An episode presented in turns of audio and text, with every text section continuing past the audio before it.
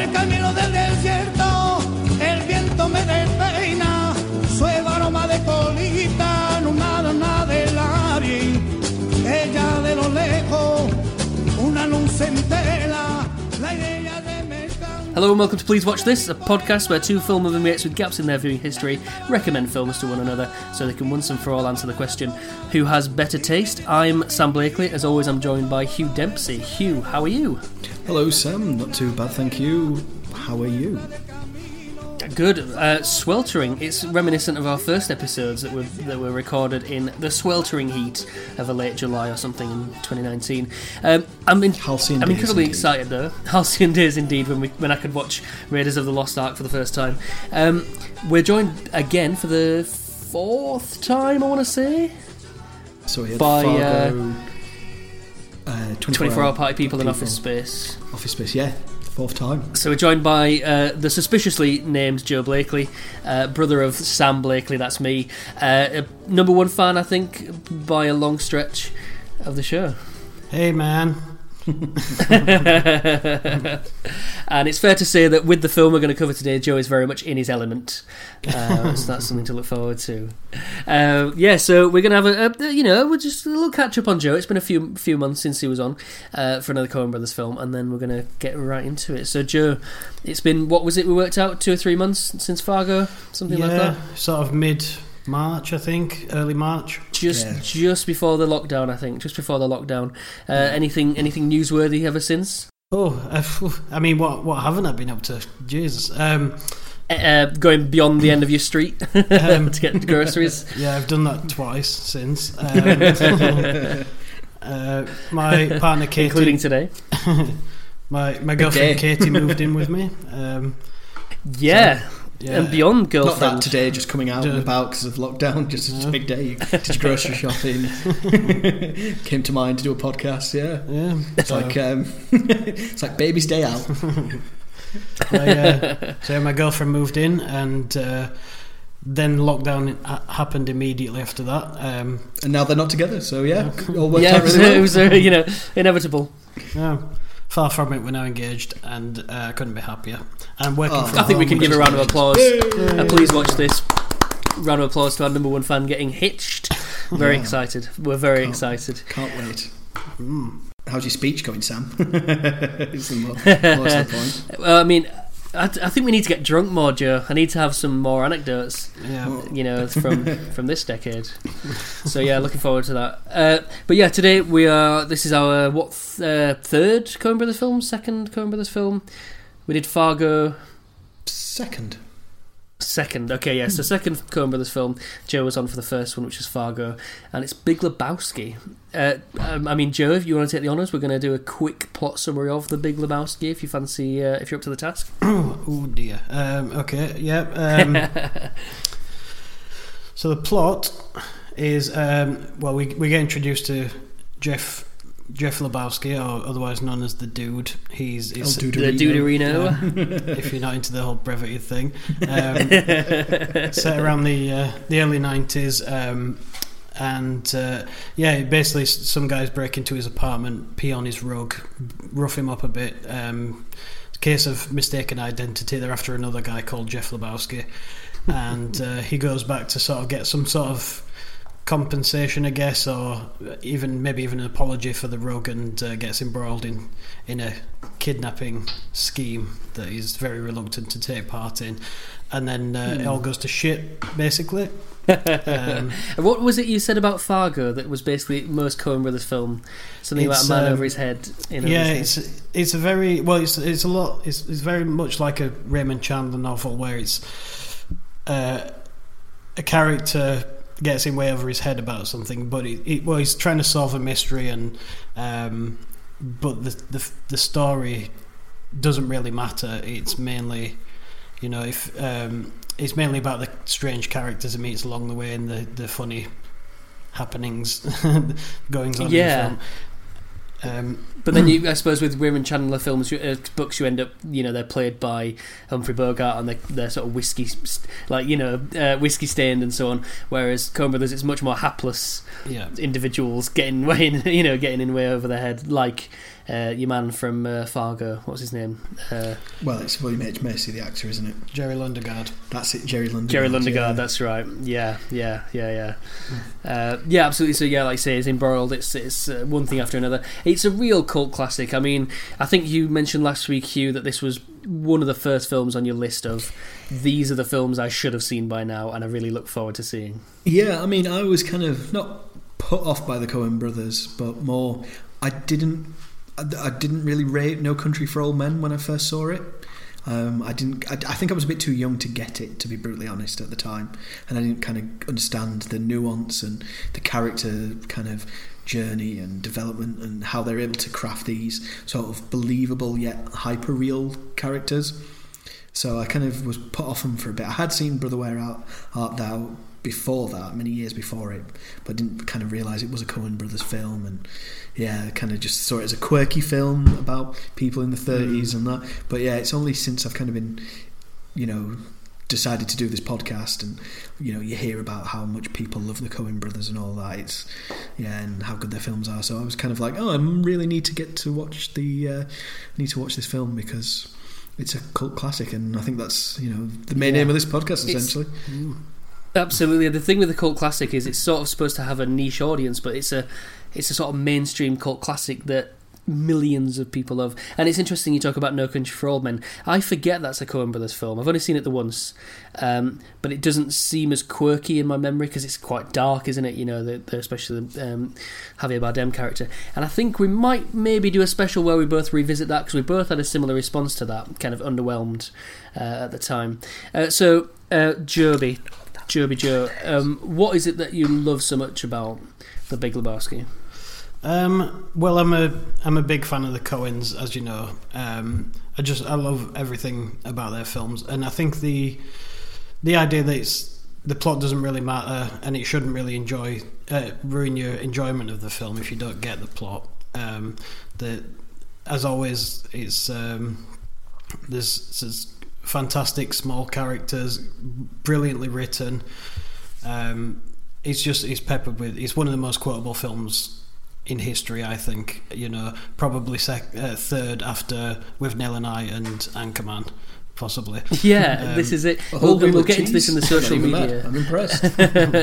You know, I don't speak Spanish. And um, we'll get into this in the uh, social media bit, but I did put a post out asking what makes a, such a quotable film, but I want to do that after Hugh's given his response so we can really get into that. Uh, t- tell me about the minor characters as well, because we both agreed, and we talked about it for Fargo, their knack for making minor characters so memorable. What is it that makes... How do they do it? Like, there's so many people, men behind desks normally, and they just...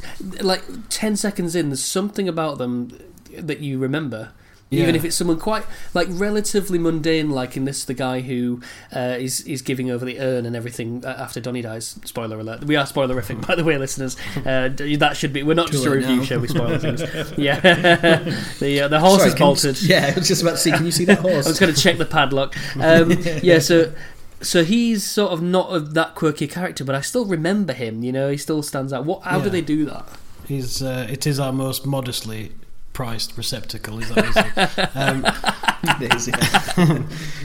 I, I, I don't know how they do that, Sam. Um, like I said, it's like a Raymond Chandler film. I, I think that's their magic, isn't it? Yeah, I think the, that's what the Coens intended with this film, a, a modern Chandler film, a bit like The mm. Big Sleep or The Maltese Falcon yeah. um, sort of thing. I, I don't know, like like I said in the Fargo episode before, Um, Hugh cut me off because he didn't want to spoil the, the Big Lebowski. Um, there's uh, the character of the Jesus, played by yeah. John Turturro, who is um, he's only in two scenes, but he's he's also mm.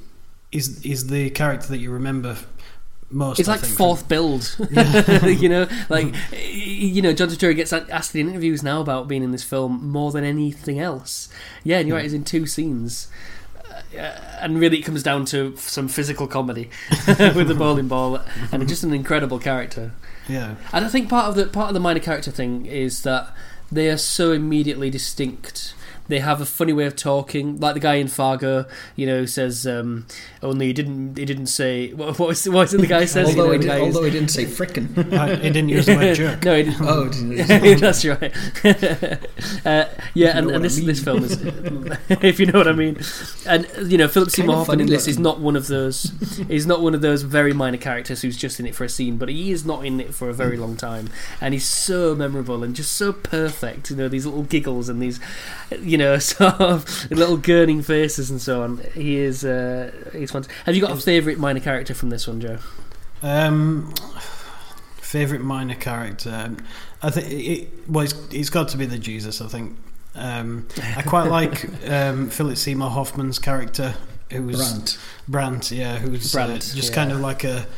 Uh, what's the word? Um, he's like a Will and Smithers. yeah, yeah. yeah, he's a sycophant. Yeah, sycophant. That's, yeah, because um, I, I love, I love him. I know you're, you're a huge fan of his. Um, yeah, he's great in everything, and uh, I think you made a point once that he doesn't.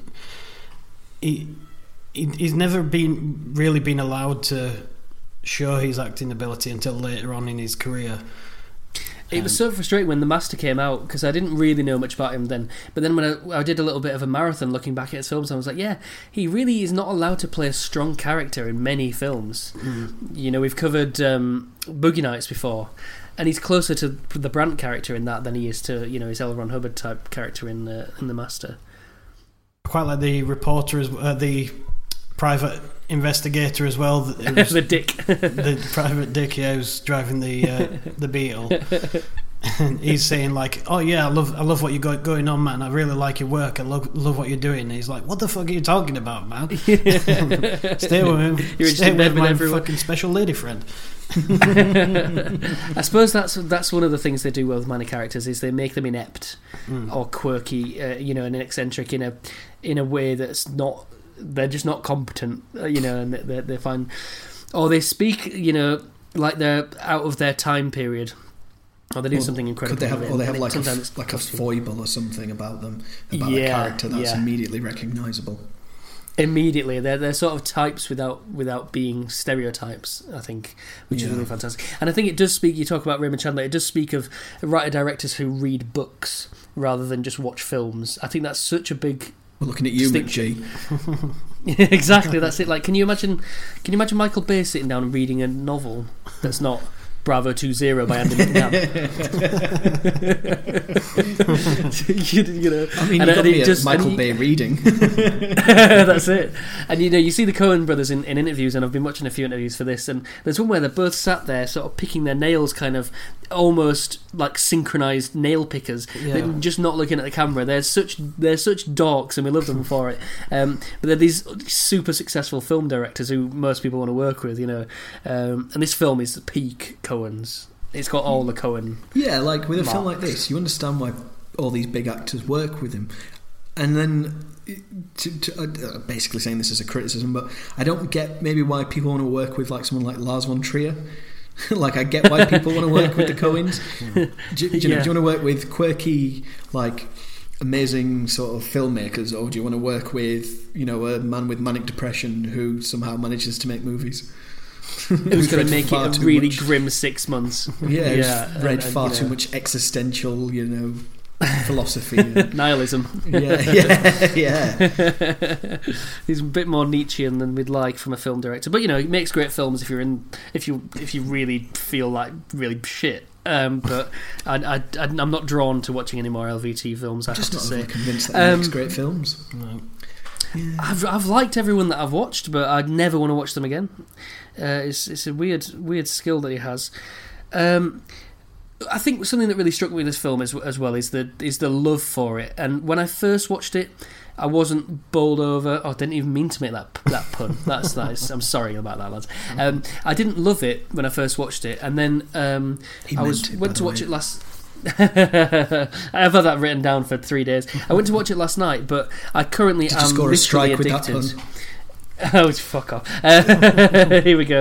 I've got some spares. Um, uh, I'm literally addicted to FIFA Ultimate Team, right? So last night, it was about nine p.m. when I was free to sit down to watch this film, and I thought, do you know what? I'm going to play FIFA, but I'm going to pretend to be preparing by watch lots of, watching a lot of making-of documentaries and interviews with the cast. So I'm like, yeah, I'm, I'm being responsible. Um, and what I was really struck by in these interviews was, even twenty years on, these are big actors who've been in lots of things, and the, the the smiles that come across their faces when they got to talk about this film. Even Jeff Bridges, who must have been asked about this film every day of his life for the last twenty-three years, um, he there was an interview with him, Steve Buscemi, and who would have been the third, and John Goodman, and the, and the interviewer said, "Do you have you watched it recently?" And they all kind of said yes. You know how actors tend to be modest and say, no, I don't really watch my things. They sort of... Steve Buscemi was saying that he was watching it with his teenage son, I think.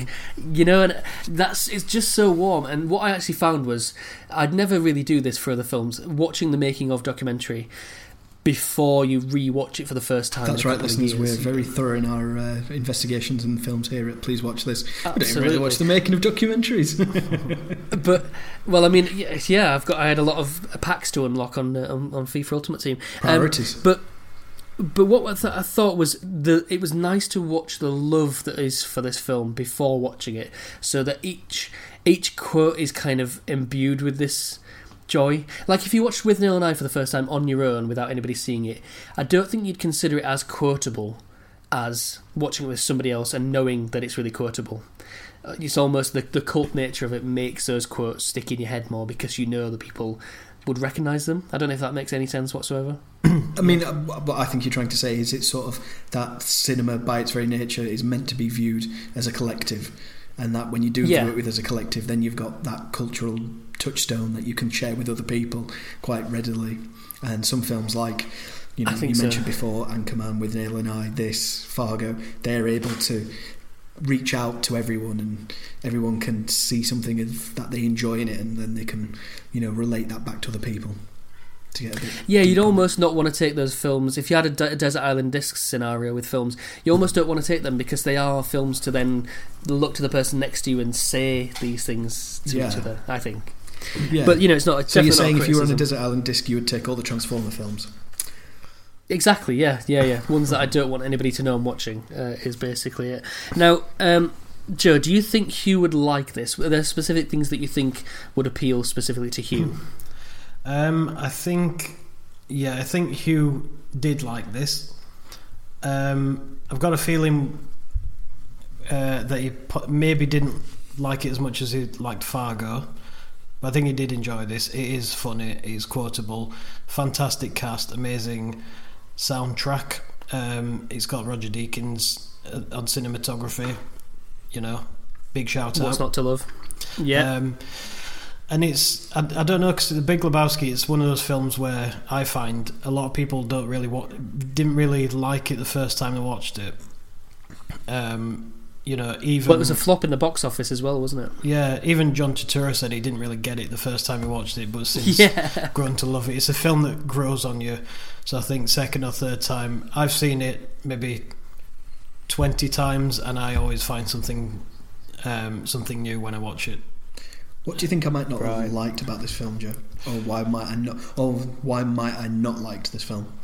Um, I think. If you have any criticisms? I think maybe the the film can drag for some people, and it doesn't really.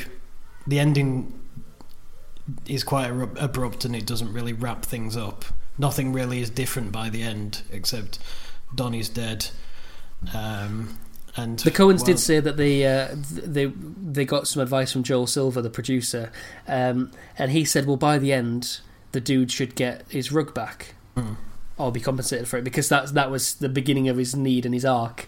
And they were like, well, that, that doesn't matter at all. But they sort of, in this interview after it had been released, were like, yeah, maybe that should have been... Because it's not satisfying, is it? No.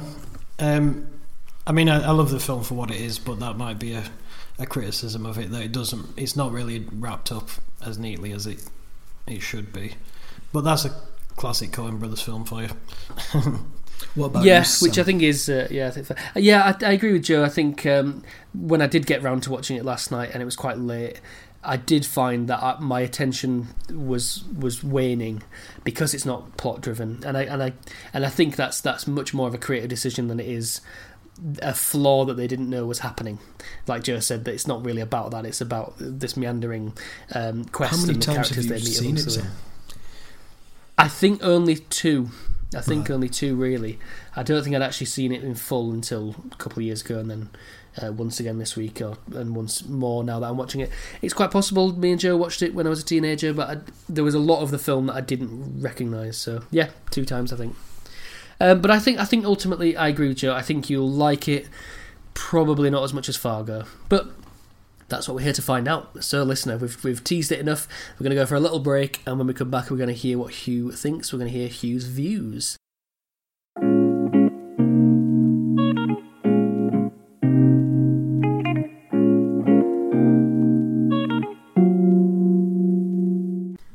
Welcome back. We are now ready for Hugh's views, something I've been waiting to find out for years now.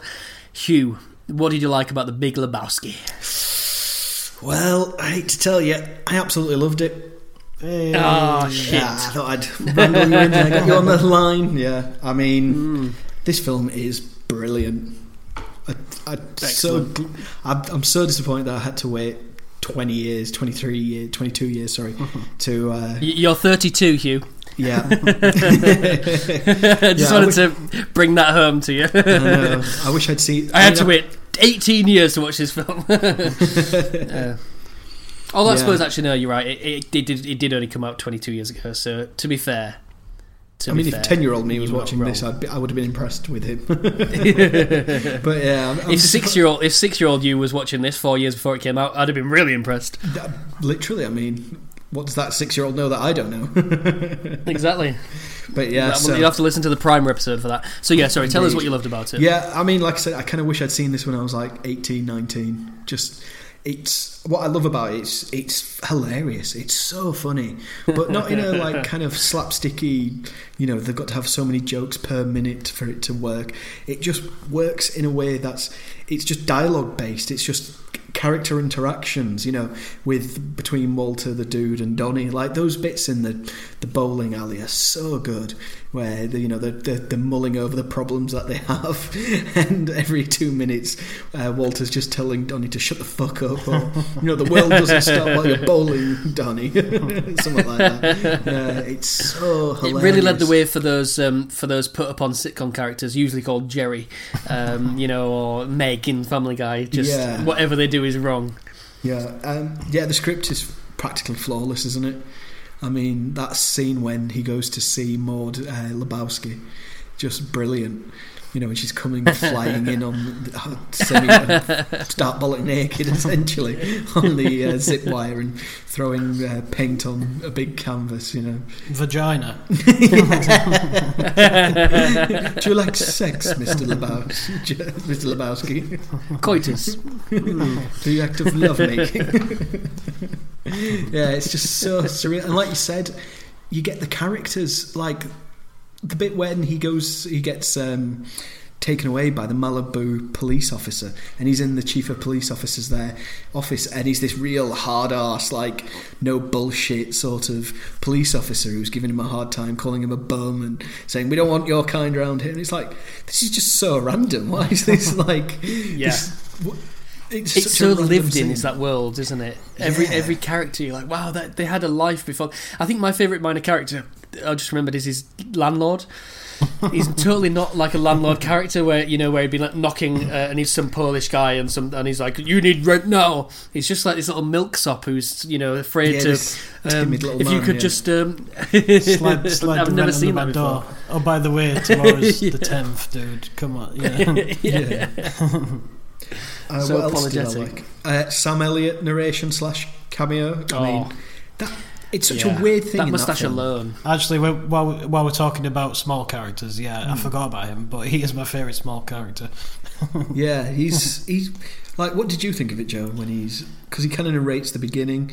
Yeah, I mean, is it like but to me? It's, to me, it felt like they were trying to do like a Western kind of narration, but they wanted to throw it to you that it's, oh, it's a contemporary film set in modern L A, and it's this kind of juxtaposition of different genres.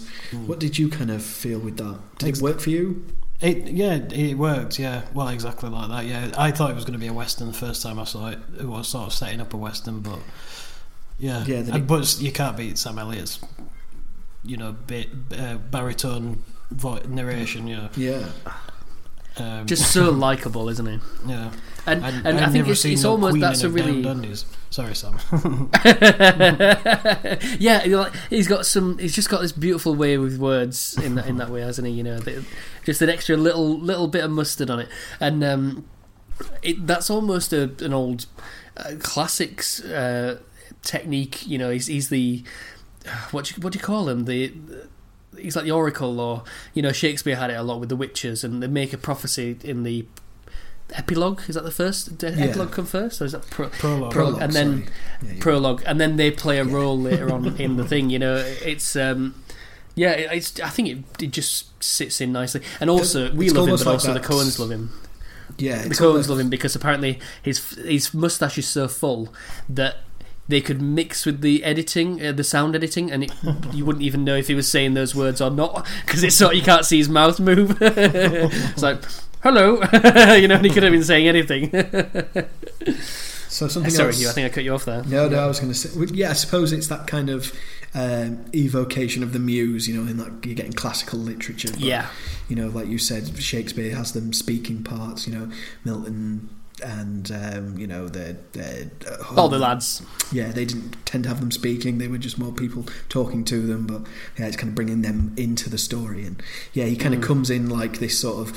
Angel-like figure almost, doesn't he? He's he's kind of he's outside of the narrative, but he's a distinct character. It's a it's a weird choice, he's, and I'm guessing there he's must a prophet be some... and a disciple, isn't he? Though he, yeah. you know, he's he's a sort of disciple because he's he's basically comparing him to Jesus at certain parts, and he's he's he's just pros- proselytizing to us how much he loves to do. I think there's one line that he says which doesn't actually fit, where he says, you know, he's a man perfectly fit for his time, and you go. No, he fucking isn't. Everyone hates him, and uh, and he and he's totally at odds with the capitalism of things and the high, you know, the high stakes stuff. He's totally not a man of his time at all. He's a man out of time. He's he's about thirty years too late, the aging hippie.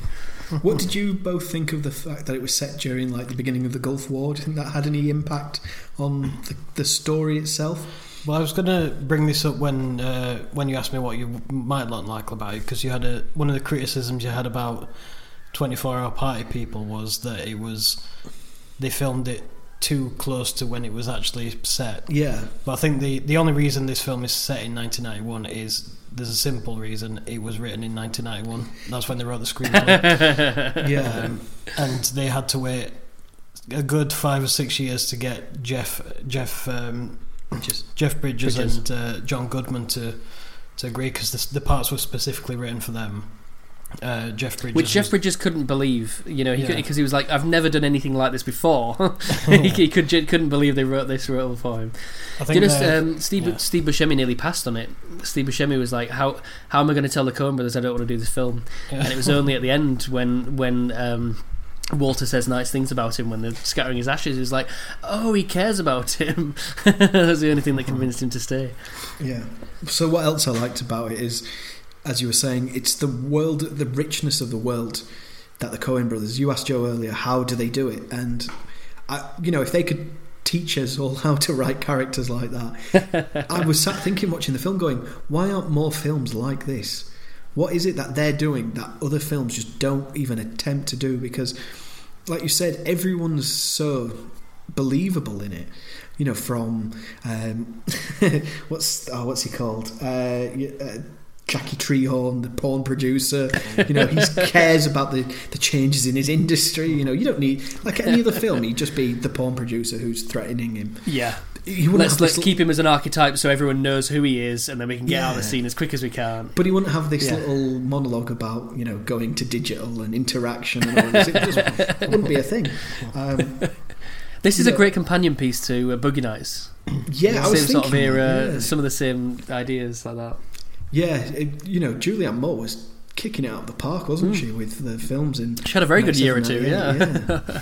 Making so Boogie a lot Nights of her boobs. Yeah. Also yeah. a good actress. There is a lot of gratuitous boob in this, boobs in this film, actually. You know, very I, I do love this, this slow-mo uh, hammock throwing. yeah. I just was like, this is the best art installation I've ever seen. I, I might go to the to the Tate Gallery. The Tit Gallery, I should say. Sam was like, look, love, if we get the neighbours and we get them blindfolds, we can recreate it. um, the, yeah, everyone who's in it acts really well in it. There's no poor performances. Nobody's doing a bad job. No one's in the wrong film. Mm. Um, yeah, like you said, he's only in two scenes, but Jesus, Jesus, you know, Jesus, Jesus, like licking the ball in his tongue, like just perfectly extends long enough. And he, you know, when he's telling the dude that he's, if he tries to pull a piece, and he will shove the gun up his ass until it clicks. And he's like, that's the, just your the opinion, stakes are man. So high in this national bowl, in this regional bowling thing. It's like, you know, Walter gets his gun out, he gets his piece out, like Frank Reynolds, because the guy won't mark it as a zero. yeah, it, and I love how he brings up Vietnam at any given moment. Yeah. Who are you? I'm a veteran. I didn't see my buddies die face down in the mud, so we can enjoy this family restaurant. Yeah, he's clearly got P T S D, hasn't he? Yeah. Mm. Like they, yeah. they are playing, yeah. they are playing that for laughs, I would imagine. mm. Yeah, yeah. There, there's not a, an important psychological point to be made here, other than this man has a, a dark past. Yeah, and he's clearly got severe anger issues, yeah. and the fact that he's like severe. friends with the two nicest people in the world as well. Like the dude, he's you know he's he, you know he lets everything wash over him, doesn't he? Um, and he tries to react to what's happening around him, and then Donnie's just kind of there, just asking what's happening all the time, and he's not. Yeah, and he's always swearing. The, the, him I mean, trying to get you can, to you can see why. It's basically it's basically kickstarted a religious movement. The dude, mm.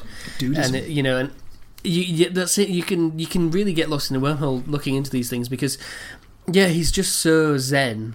And even when even when he's been highly threatened, he might get a bit like het up. But you know, the, the guys at the start is basically drowning him in his own toilet and then pissing on his rug.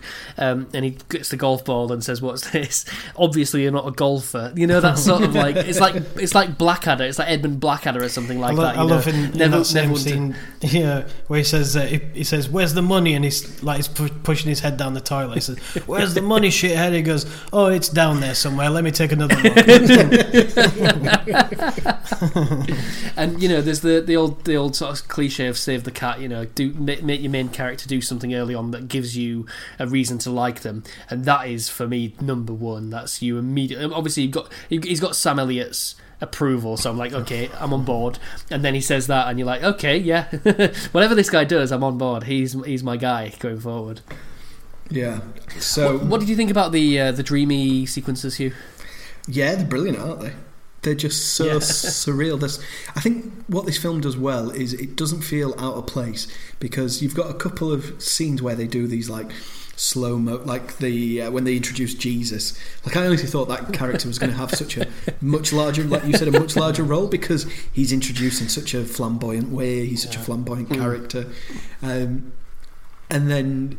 Yeah, so you've got those things where you just roll with it, and because the script is so well made and so put together and it's so well acted, you you you're invested. It doesn't matter if these like, and it's just the, it's the nuances, like in the dream sequence where he's dreaming about um, Maud, and then he's going he's being thrown down the bowling alley, yeah. and he's going down face first, but he's going through the legs of the dancers, and the but that's the character. The character turns and looks up and looks at their skirts. That's now. Do you know the funny story that's linked to that? No, um, Jeff Bridges has said it in a few interviews. He said it probably most famously on Conan. Conan. Um, he. Um, So he, on every shoot, every film he does, he likes to get his his wife and children there, his daughters, and he thought they were filming a particular dream sequence. And when they got there, realised they were found out they were t- they were filming the bit where he goes through the legs of lots of women with skirts on, looking up at their vaginas. And um, a lot of men are uncomfortable with that word vagina. Um, and then he says, that, you know, he went under the first one, and he saw just lots of pubic hair peeking out. And then the next one, even more pubic hair. and the, this was, you know, some really liberated girls. And then basically it transpires that They they'd been to the makeup guy and uh, or the props guy, and he'd given them loads of crepe hair, uh, fake hair to put up there as a little joke. And his wife and children were in on this joke, this little family, little family prank with his thirteen-year-old daughter or whatever, or eight-year-old daughter. um, but as it transpires, he was. He's sort of too the the women. He could, they couldn't find women tall enough, and he was too wide, like. shoulder wise to mm. actually go through them, so they've, they've done that using computers, which is what the Coen Brothers said in the late nineties. We did we did that uh, on a computer. uh, so it's actually uh, a bit of C G I that. yeah now. They're going somewhere, they really are going somewhere. yeah. I think but all the dream sequences are the they've all got great soundtrack. Yeah, the, yeah. The, there's the one we well the yeah the bowling scene, that's Kenny Rogers and the first edition, is it? Then there's a, the one where he's flying through the sky, and there's Bob Dylan playing. A lot of Bob Dylan. I think the la la la la la la la. Yeah, yeah. So I'll tell you, and so, not just not just their not just the director's favourite film, their favourite songs. They they fit, you know, they really yeah. fit the mood. God, you. So yeah, um, there's not much I didn't like about this film, as you can imagine. Um, it's a hard film not Fantastic. to like. I was laughing. It, I, you know the. Um, I one of our favourite critic, Mark Kermode, he talks about the six laugh test, that if a film doesn't make you laugh six times uh, within the first half of the film, then it might not be a funny film. And I think I passed the six laugh test within about ten minutes of the, the opening.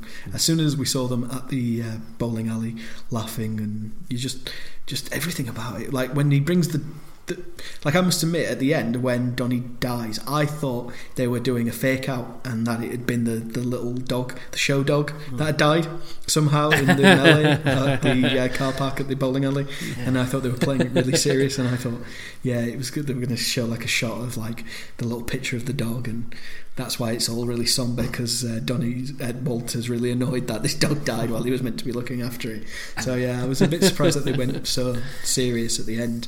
Um, yeah. liter- literally I think they said at this point this was the fifth this was the fifth Coen Brothers film that Steve Buscemi had been in, and they killed him in all five. And he was like, he was getting a bit suspicious. uh, and they, they also said that in each successive film there's less and less of him left at the end. So like in uh, was it Miller's Crossing, you just Fargo the wood chipper Fargo he gets fed into a wood chipper. In this one it's just his ashes at the end. um, I mean, if I was to label any criticisms at it, is you're you're ultimately you end up comparing it to Fargo. I think that's that's my comparison, because the the storylines are not completely the same, but there's overlap with kidnappings and things like that in it. Mm. Um, and so yeah, that's where I kind of went to and said. So I would. So the way I looked at it is, I would say. It's really hard, but I think if you were to say, if you put them both in front of me now and said, which one do you want to watch again? I think I would go for this over Fargo, quite frankly. Right, wow. Yeah, 'cause is that a recency bias, or do you think a month from now you'd still... Yeah, I'm, I'm debating if it's recency bias. I was, that's what I'm trying to guard against. And I think I just prefer well-crafted comedy over maybe a well-crafted crime drama. Perhaps, mm. maybe I'm not. You know, I'm not one hundred percent sure on that. But yeah, I thought. I feel like with Fargo, you might agree or disagree. Jump in to let me know what you both think. I think the storyline in Fargo is better constructed. I think it's a better story structure. Mm. It has a more resolute ending. It has a very specific, you know, acts and structure, and you know, you can you you can think of it in the in your head beat for beat what happens. Yeah. Where with this. I think once they've been to um, Little Larry's house, it kind of dr- drops off a little bit, and they kind of repeat themselves. Yeah, you're right. If, if you were asked to, if you were asked to, asked to say scene by scene, or even you were given all the scenes and put them in order, I couldn't do it for this film, but I could for Fargo. Yeah, about thereabouts. Yeah, so that's again my maybe my only little criticism of it is that I'm having to compare it to Fargo, and I think Fargo. As a story is a better overall story, but I think this is a better film because it's just I think the script's better in this. Mm. Yeah, I think the interactions between all the characters are better, um, and they're brilliant in Fargo. I mean, it, you know, it's like comparing your favourite. It's like comparing your children almost, because you know, 'cause you, you, you love them both in in this regard because they're both so well made and so lovingly. realise they're just the, their world building's amazing. You know, like we get all these directors mm. get, doing all these Marvel films and D C films. They should be getting the Coen brothers to make these yeah. films, because they could imbue, the, the, their ability to imbue minor characters with a lasting memory is just insane. But then when you get a, when you get what is essentially an auto with an auto with a with a vision, you get an Edgar Wright Ant-Man situation, I think, where mm. you know.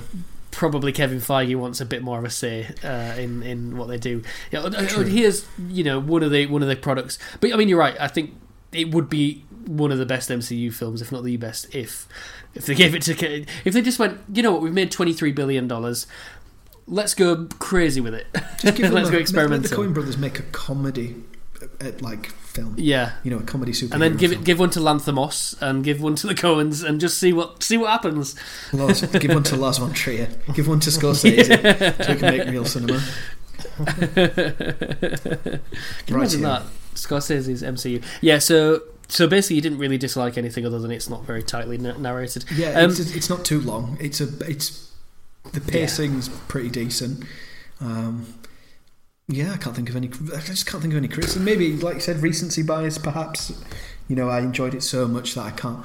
I'm struggling to find things to critique about it. But no, I, I, I'm looking forward to. It's a really good film, isn't it? It's a fantastic film. Let's yeah. get into scenes and lines then, because a film like this, this is going to be fruitful, I think. So, uh, Joe, as our guest, I'm going to start with you. How would I don't know how you do this, but what scene would you narrow this down to as your favourite scene? Um, what have I got here in my notes? Um, I've I've written down the bowling scene where um, Smokey goes over the line and he says, pulls out the gun and says, "You're entering a world of pain." Um, I think that's my favourite scene, and I like the. Uh, I love the bit there. Sorry, just at the end where he's, uh, you know, at the end of that scene where they're in the car park, yeah. and he's like, he's a very sensitive man, you know. He's, yeah, he's got mental problems. Uh, he's got emotional problems. What you mean beyond pacifism?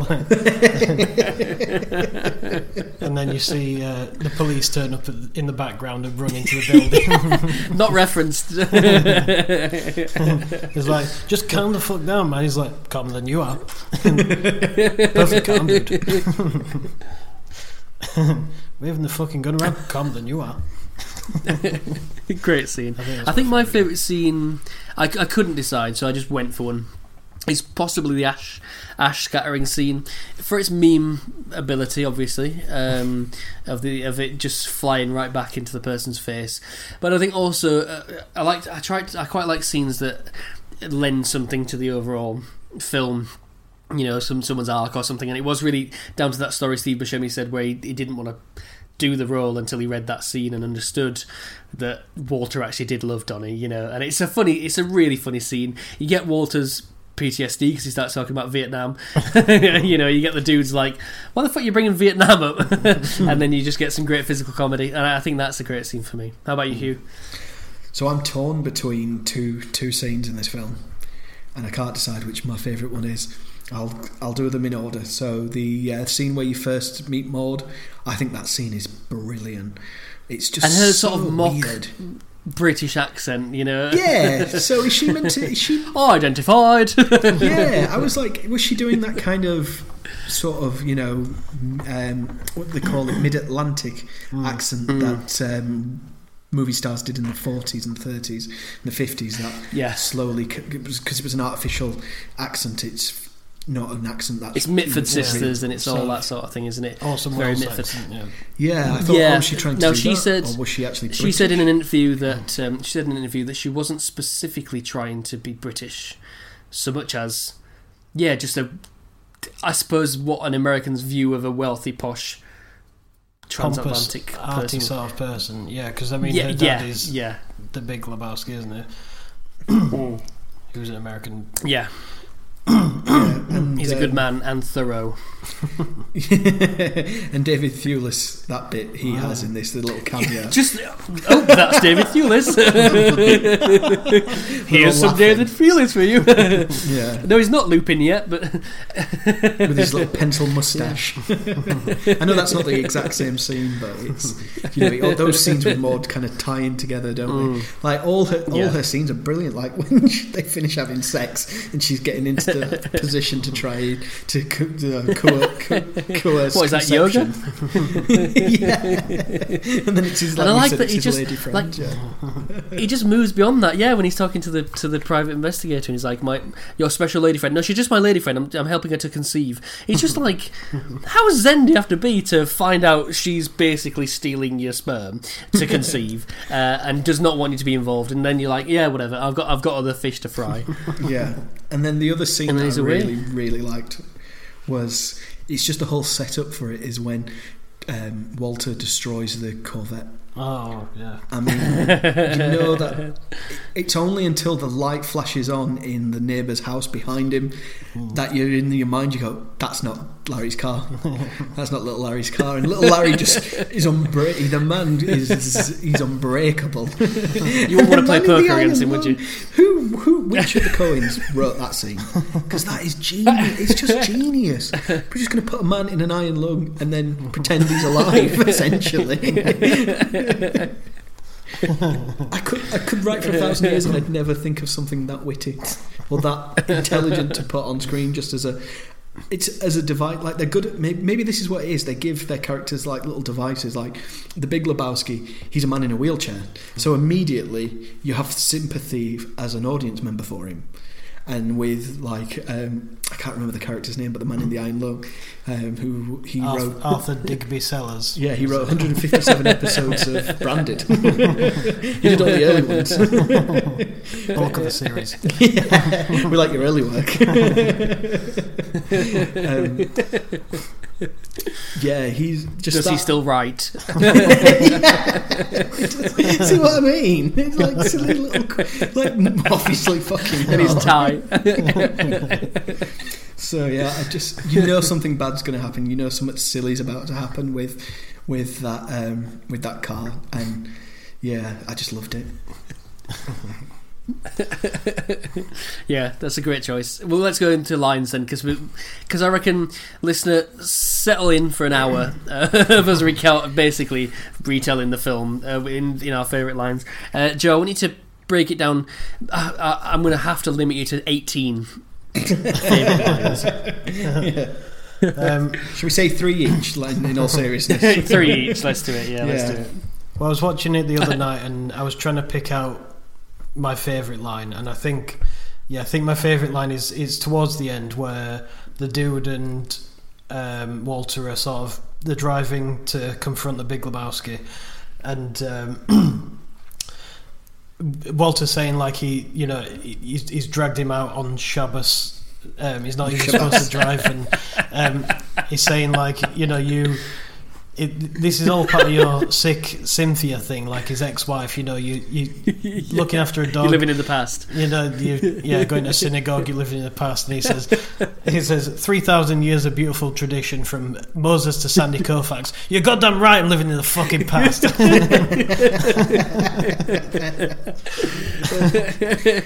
Three thousand years of beautiful tradition from Moses to Sandy Koufax. You goddamn fucking right. I'm living in the past. Just the indignation he has with the dude at that point. He's so angry. Oh, he's brilliant. Oh, yeah.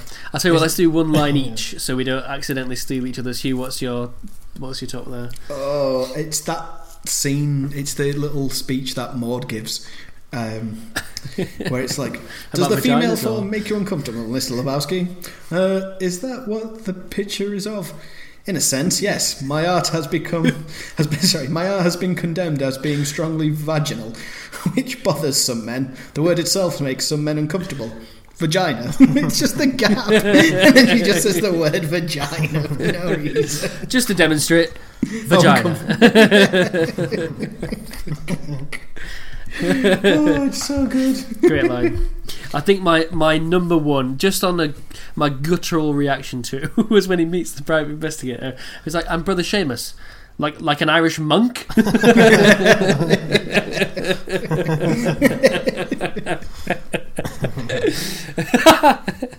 Yeah, I, could, I lost myself at that line. Yeah. Joe, what's your second? Um, I think... Um, I, ju- I just think like one of the, one of the first scenes uh, when Walter says to Donnie, Donnie, you're out of your element.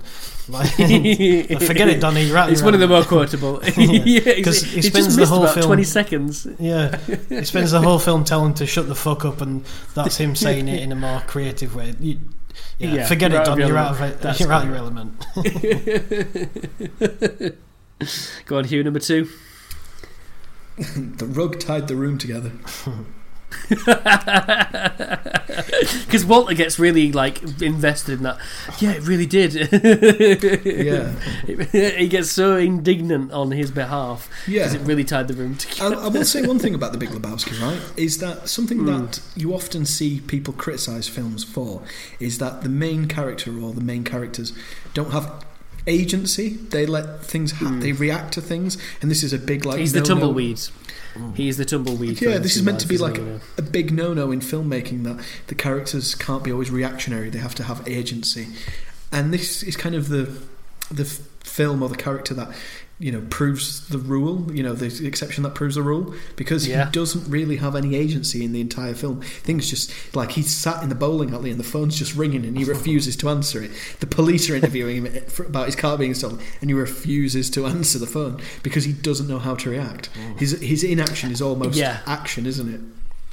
I think that's what makes it narratively quite, uh, you know, one note or one line, really, but which is so essential to that character that you wouldn't you wouldn't trade them, you know. And that's the thing with these, with like any screenwriting rule. A lot of people think screenwriting rules are just there because there's an industry to be made from writing these books and selling these courses, mm. you know, screenwriting rules. And this is a good, a, you know, Paul Thomas Anderson's the same. He he doesn't follow a single flipping rule other than maybe three acts or something like that, you know. Um, but what I would and it, say, and it really works. But what I would say is that almost the active agent in this film is is Walter.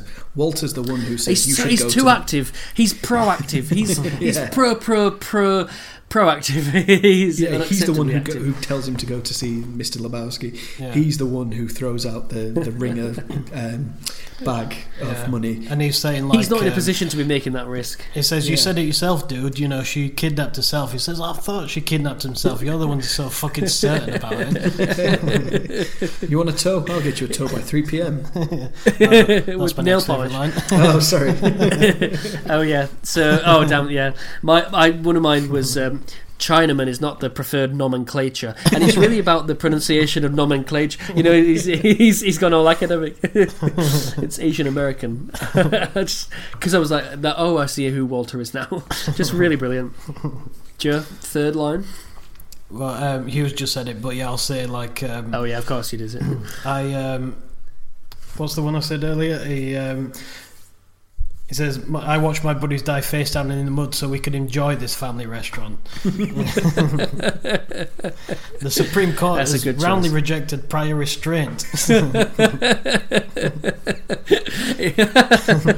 sort of, in that moment, reminds me of that guy. There was a video that's very famous now. The guy who was just out to a delicious Chinese meal. Oh, yeah. And he's been accosted by the police. I see you know your judo, sir. He's the one that got me by the penis, people. It's like Dave Berry playing it. No, no. Yeah, you know. Matt, Matt Berry. I'm always making that mistake. Yeah, Matt Berry's playing. Yeah, they're so alike. They both have round hair. Yeah. They both have the same name, English. Berry. Yeah. Yeah. yeah. Get your hands off of me! Follow! Q, what's number three?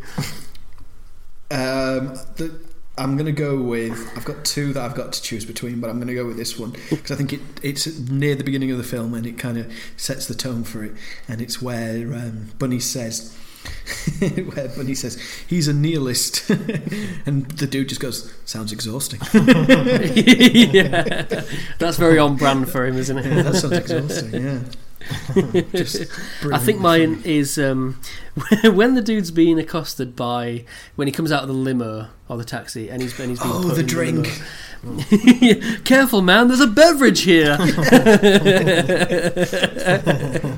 Doesn't care that he's possibly being kidnapped. I wish I had a white car. Russian to drink right now, to be honest. Yeah, yeah, really, really I nearly bought some Kahlua today because yeah. But uh, we so could be here all night that. with the amount of quotes yeah, I've got. That's it. it, it yeah. Yeah. Do you like sex, Mister Lebowski? You mean coitus? The physical act of coitus. Do you like it? Who's least I'm housebroken. I love how those thugs well, are also it. are blaming him for them their mistake of going to the wrong house. Yeah, is this man meant to be a millionaire? What does he? What does he say? He goes, uh, "Fucking loser," and he goes, "Yeah, at least I'm housebroken." Yeah, exactly. Yeah, yeah. And he's, he's just well, he's. a pure victim. And so I think before we get into the rest of the film, I think it's time to find out, Hugh, would you recommend this film? I mean, is the Pope a Catholic to bear shit in the woods? You know. Is the bear a Catholic? Does the Pope shit in the woods? Yeah, you Almost would. Good. Exclusively well, all three. We're going to get some more nuance then uh, with this review, well, which I mean we're going to get a rating. So join us after the break, we're going to hear what the critics said and say, and we're going to get Hugh's rating, Joe's rating, and possibly mine as a treat, and then maybe a little quiz. Ooh, exciting. Ooh.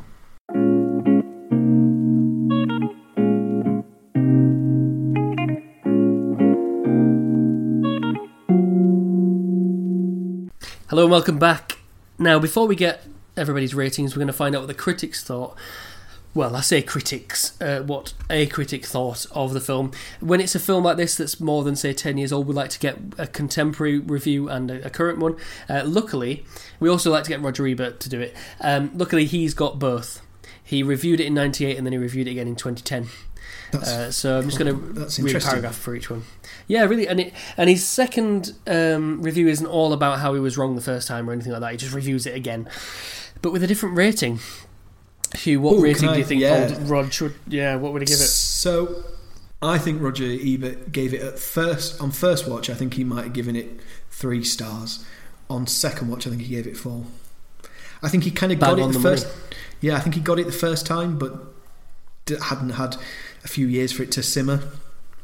Fantastic, you're absolutely right. So in his first review, I think this is the first review, I just got to double check.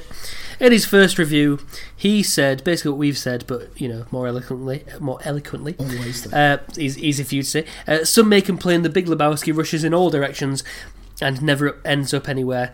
That isn't the film's flaw, but its style, which I think is what we've said really. Um, etc etc uh, so that was kind of, I think that encapsulated that review, that basically what we said, it meanders, but that's a choice rather than a flaw. Uh, and then he says a very similar thing in his four star review, so to kind of build on the the idea that it lacks a narrative, uh, he sort of starts his review by saying the Coen Brothers uh, The Big Lebowski is a genial, shambling comedy about a human train wreck and should come with a warning like the one Mark Twain attached to Huckleberry Finn. Persons attempting to find a plot in it will be shot. You know, so again, kind of echoing that idea of it's not plot driven, it's character driven. But there's more um, plot than, say, something like There Will Be Blood. Do you know what I mean? Like, in that, that really yeah, is a it's not compl- It's not completely out of plot. Yeah, well, interestingly enough, listener, you, we're going to talk about this at the end, but maybe maybe he will change his mind about There Will Be Blood. Just tease that. Um, he, he said in his more recent review in twenty ten, um, this is a plot and dialogue that perhaps only the Coen Brothers could have devised. So he's got the kind of he's got the benefit of hindsight as well, with more Coen Brothers films in the twelve years between reviews. I'm thinking less of their clarity in Fargo and No Country for Old Men than of their almost hallucinatory logic of Raising Arizona and the Hudsucker Proxy. Only a steady hand in the midst of madness allows them to hold it all together, that and the delirious richness of their visual approach. So, yeah, he's nailed it. He's saying he's, he's explained why that plot. So why do you two think that this film wasn't a success or a critical success at the time? Because watching it twenty-two years later, it's amazing. It really is genuinely brilliant. I've no idea. I think maybe it wasn't. Didn't get we get you in here for Joe. Sorry, I'm only messing. No, what were you saying? Go on. I think uh, the only explanation could be it didn't get a wide release, or it came out at the same time as a uh, much more widely advertised film. I don't know. Do you think it's? Yeah, maybe I mean, it can, it can be something as simple as that. Possibly, yeah. Yeah, because there are more. Americans are a bit pernickety about that, aren't they? I think there's more F words, F bombs in this film than. Is it like two hundred sixty-seven or something? It's in the top ten. It's an um, awful lot. Most yeah. uh, F bombs, yeah. So that, yeah, that could be a reason. But I don't think so. I think it's more that it's. It, most cult classics like this do need a bit of a run-up because they need people to be talking about it. And if it's in the cinema for a week, you're not going to have that. So if With Neil and I came out for the first time now, you might go and think, wow, what, what an interesting film, but you, it's not a mainstream hit immediately. You know, most people don't immediately love it, I think, the first time watching it. Yeah, it's a sleeper hit, isn't it? Do you think it yeah, needed exactly, time to yeah. find its audience?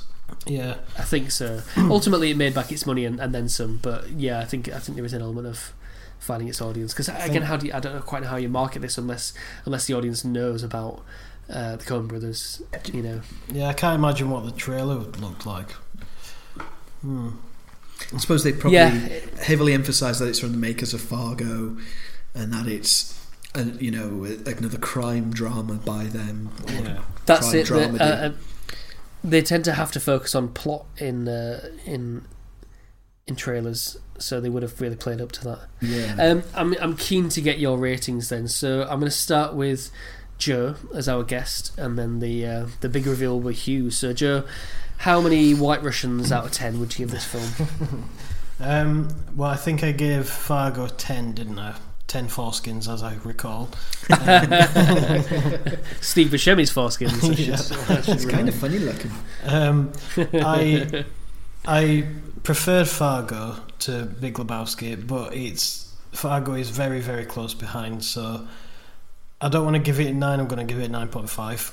Sorry. You'll be fantastically ecstatic yeah, with that. Get out. I'm going to give it a, I'm going to give it a nine. I'm going to give it a nine, just a real classic. With so do you flaws. Prefer Fargo then, Sam?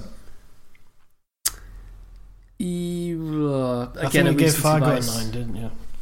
I think so. They're, they're pretty much level for me. I prefer Over the Art Thou to both of them. Really? Because it's got the narr- it's got the narrative and it's got lines and it's got the best soundtrack of the lot. I think that's my favourite. So, Hugh, the big question, how many White Russians out of ten? I'm going to give this ten out of ten. Oh, wow. Yeah, I think this is, I think it's just slightly better than Fargo. Wow. Yeah. I mean, wow. Fargo's like a nine. Is it? What? I don't remember what I gave Fargo.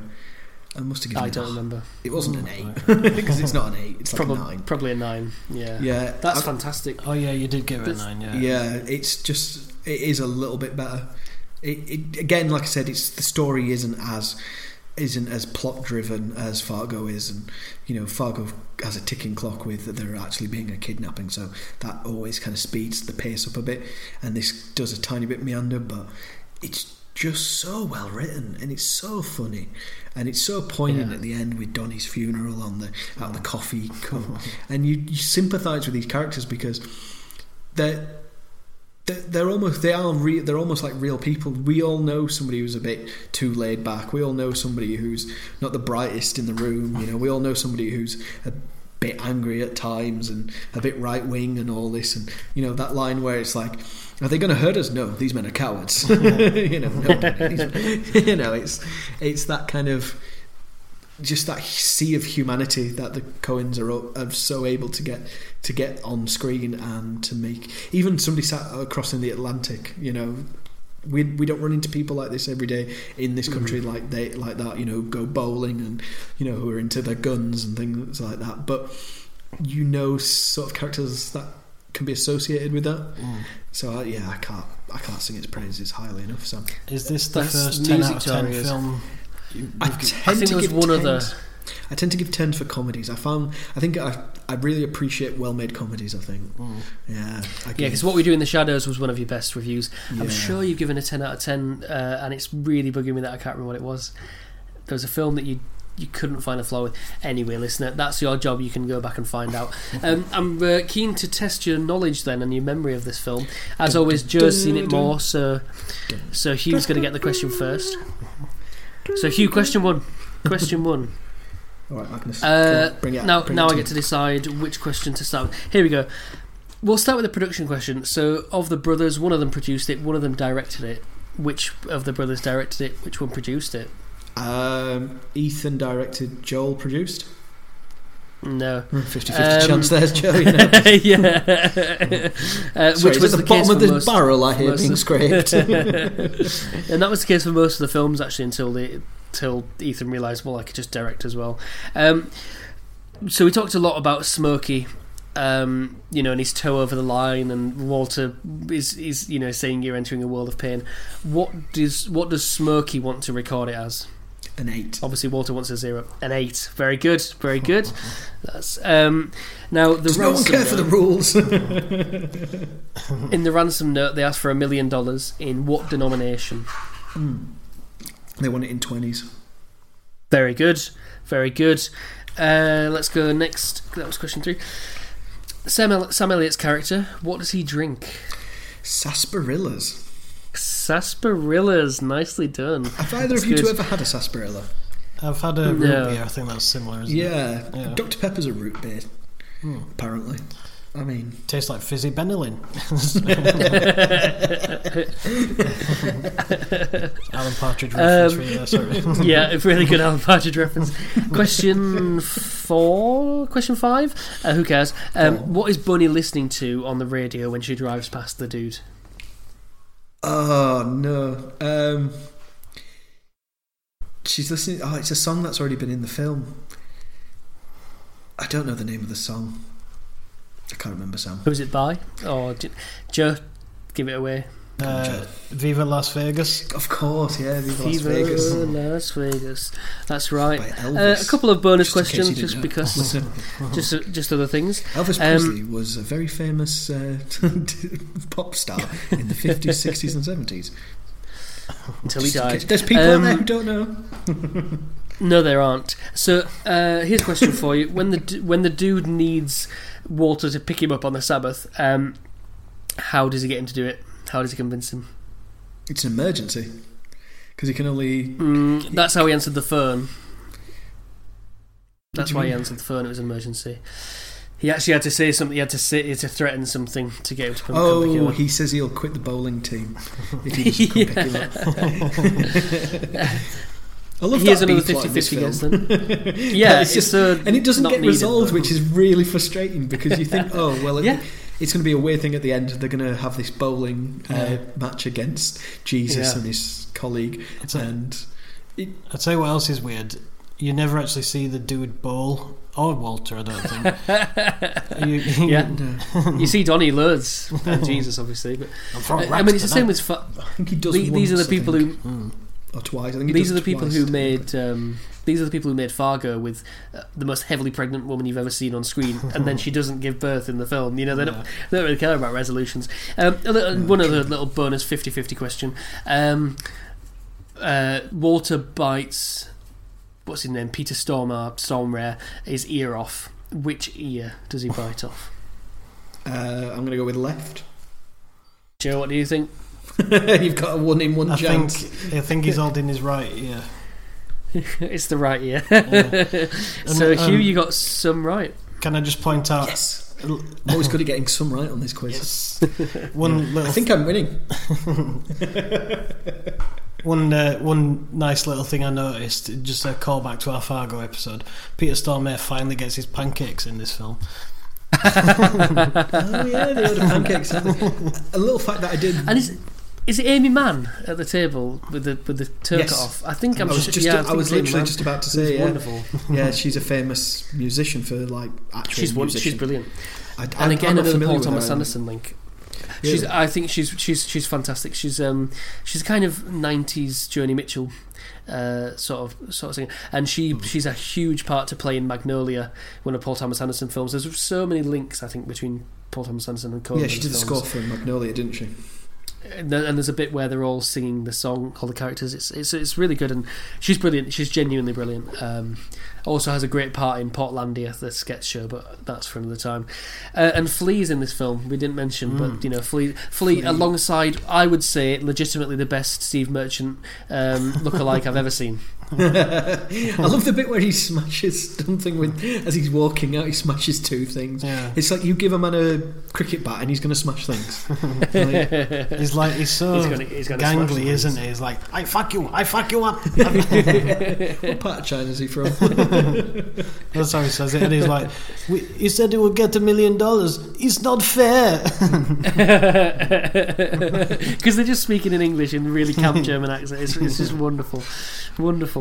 All right, well, I think that's the film. Uh, Hugh, me and Joe, I can speak for us both because we're brothers, are happy you liked it. Fantastic. So much. Yeah. yeah. Um, Hugh, it only remains to be asked what's happening next week. It's a bit different. Well, ladies and gentlemen, I'm going to get some trumpets in here. Pause for effect.